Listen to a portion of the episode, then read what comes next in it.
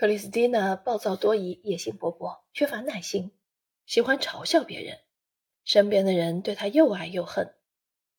1644年，18岁的克里斯蒂娜登基为瑞典国王，担负起领导国家的重任。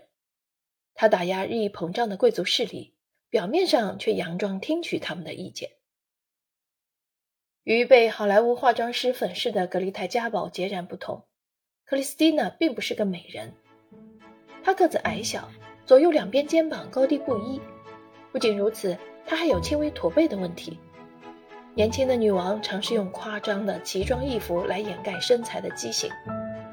她拒绝穿高跟鞋，衣着很随意，随时随地都在奋笔疾书，导致她总是穿着沾有墨渍的衣服出现在众人面前。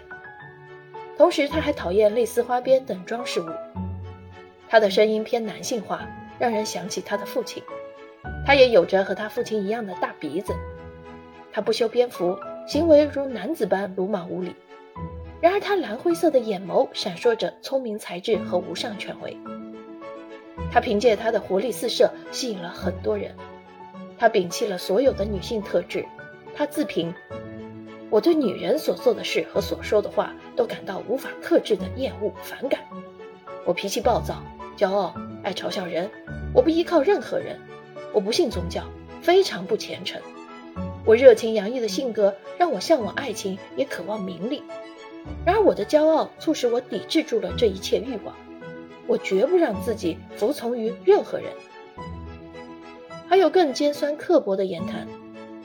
我喜欢男人，不仅仅因为他们是男人，还因为他们不是女人。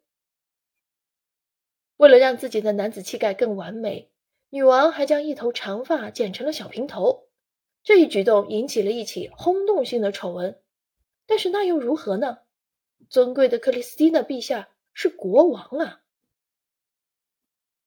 他与他的大臣们背道而驰，他铺张浪费，随心所欲，因此议会尝试让他联姻，希望能平息他对权力的渴望，并疏导他异常丰富的经历。他的母亲心中有个人选，是丹麦国王其中一个儿子。虽然在世纪之初，已故的国王古斯塔夫二世已经为丹麦与瑞典双方的争执画上了句号。